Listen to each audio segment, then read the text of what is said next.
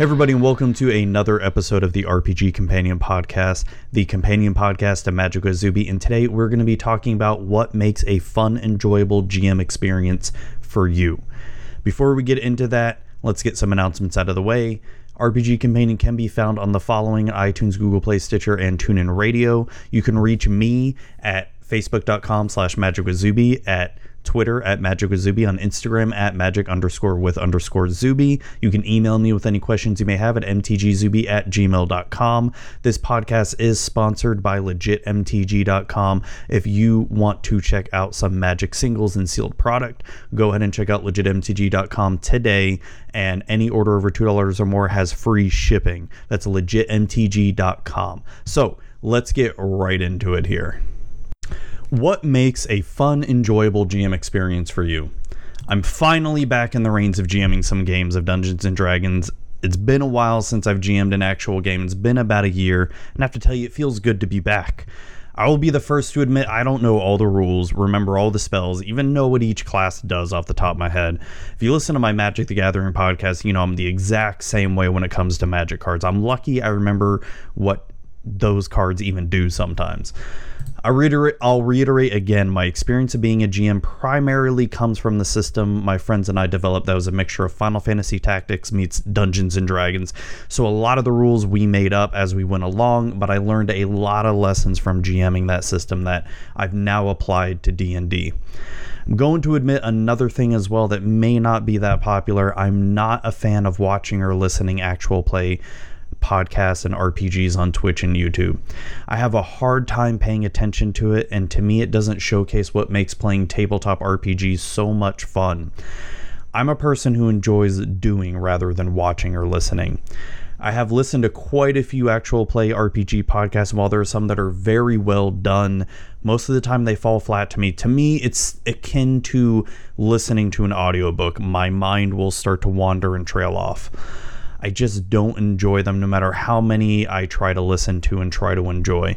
Yes, this even includes the fan favorite, most popular RPG uh, podcast show out there that's Critical Role.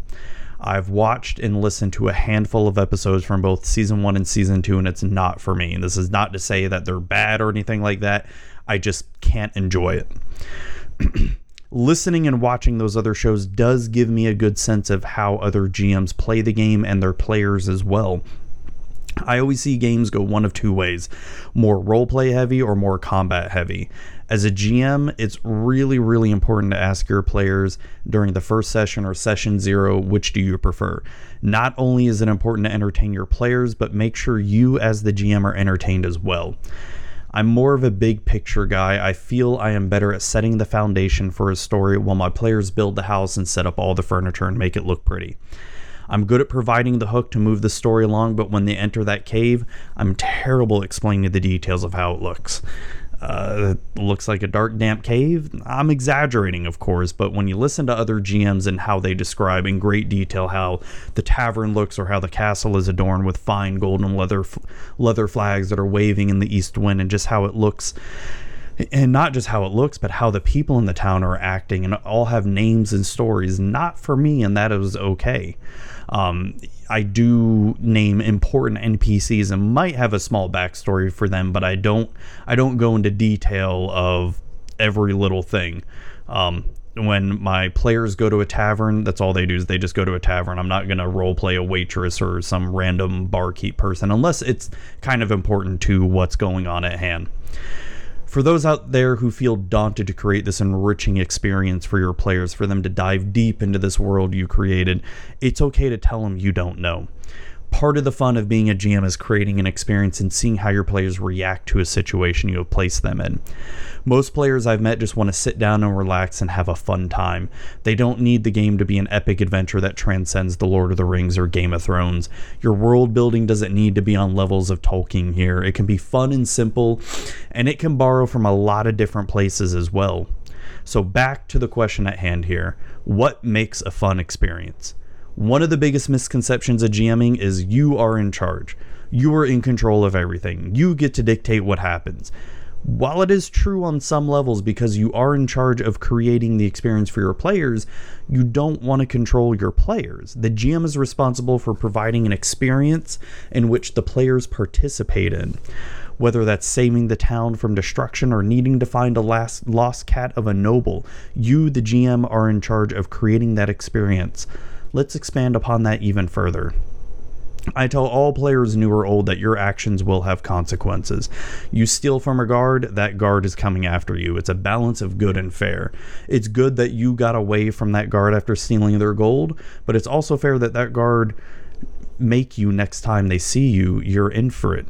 A game isn't fun if the player can just do whatever they want. They need boundaries, much like we have boundaries in real life you also don't want to be too harsh as well.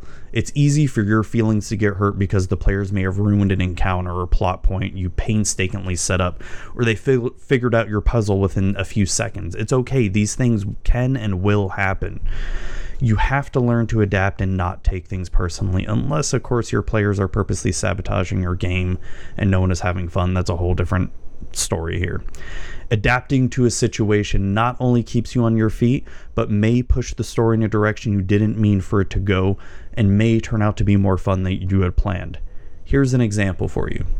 In my second session of the new campaign I'm GMing for, my players had to break into a thieves guild to rescue some prisoners. They managed to steal well, they managed to steal some clothes from some other guards and pretend they were taking someone prisoner. As they get to the part where the prison cells are, they meet two leaders of the thieves guild, and the guild happen to be working with a conclave of evil warlocks. Before they came across meeting the leaders, I offered my players a chance to leave and come back another time. They refused, so they came upon this meeting. As they go into the room where the meeting is happening, I had I gave them another chance to leave and come back another time. They refused again. So a battle ensues, and needless to say, my players lost and were captured. I had not planned for this. I was really thinking they were going to take the bait and leave, as the leaders and the warlock inside were very high level compared to the players. We ended that second session as they got captured. It was time to leave anyway it was time to end the session. The next session, though, turned out to be one of the most fun sessions I've had in a long time, and none of it was planned. The way the players managed to escape from the jail cell and fight their way out in ways I had not even thought or planned was so much fun to me. It's sessions like that that I think back to the original D&D rules when they called a GM a referee, which, when you think about it, is still accurate today. During that jailbreak session, I was mainly sitting back and telling them what happened and what you can't do, and as they all came together as a group to figure out how to get out out of jail. Now, during the course of the session, I could have made a lot of decisions of making the jailbreak harder than it was. I could have been mean and explained it was impossible to break out of jail, or the door leading out of the prison was magically locked, and so on and so forth. My question to anyone who thinks this way is why? It took my players all of four hours to finally break out and escape, and I made it just hard enough to make it feel worthwhile to them. No one wants to play a game where you get captured, no hope for escape, and you die. When I really think about it, the enemies they fought that captured them, sure, it would have been smart to just kill them all and be done and be done there with it. But now that my players are emotionally invested to paying back those people that capture them, it gives them motivation and reason to want to come back and keep playing. The session after that had them finding out more plans to the Thieves Guild and the Warlock Conclave, and now they're totally focused on stopping both of them. Those are the experiences that make it worthwhile being a GM. When something happens to get your players emotionally invested in the game that they get so excited to come back and they talk about how they can't wait to level up. When you finally hook your players into the story and have them want to chase down the bad guy, that's how you know you're doing something right. When they look forward to coming back next week because they had so much fun, you did something right. My best advice to GMs out there don't be married to your campaign. It's not just yours, it's your players as well. You may have created the world, but your players shape it. Let them make meaningful choices that impact the world you created, big or small. I've read the horror stories and have played in games where it feels like your decisions don't matter. Unless you specifically sign up for a railroad campaign, make your players feel important. Thank you all for listening and watching this RPG Companion podcast. I appreciate it very much. Should you want to talk to me in any way or find me, you can find me on facebook.com slash magic with Zuby, on Twitter at magic with Zuby, on Instagram at magic underscore with underscore Zuby, and you can email me with any questions you may have at mtgzuby at gmail.com. And if you want to help support the show, you can check out the show's Patreon at patreon.com slash magic with Zuby. And thank you all for watching again and have a great night.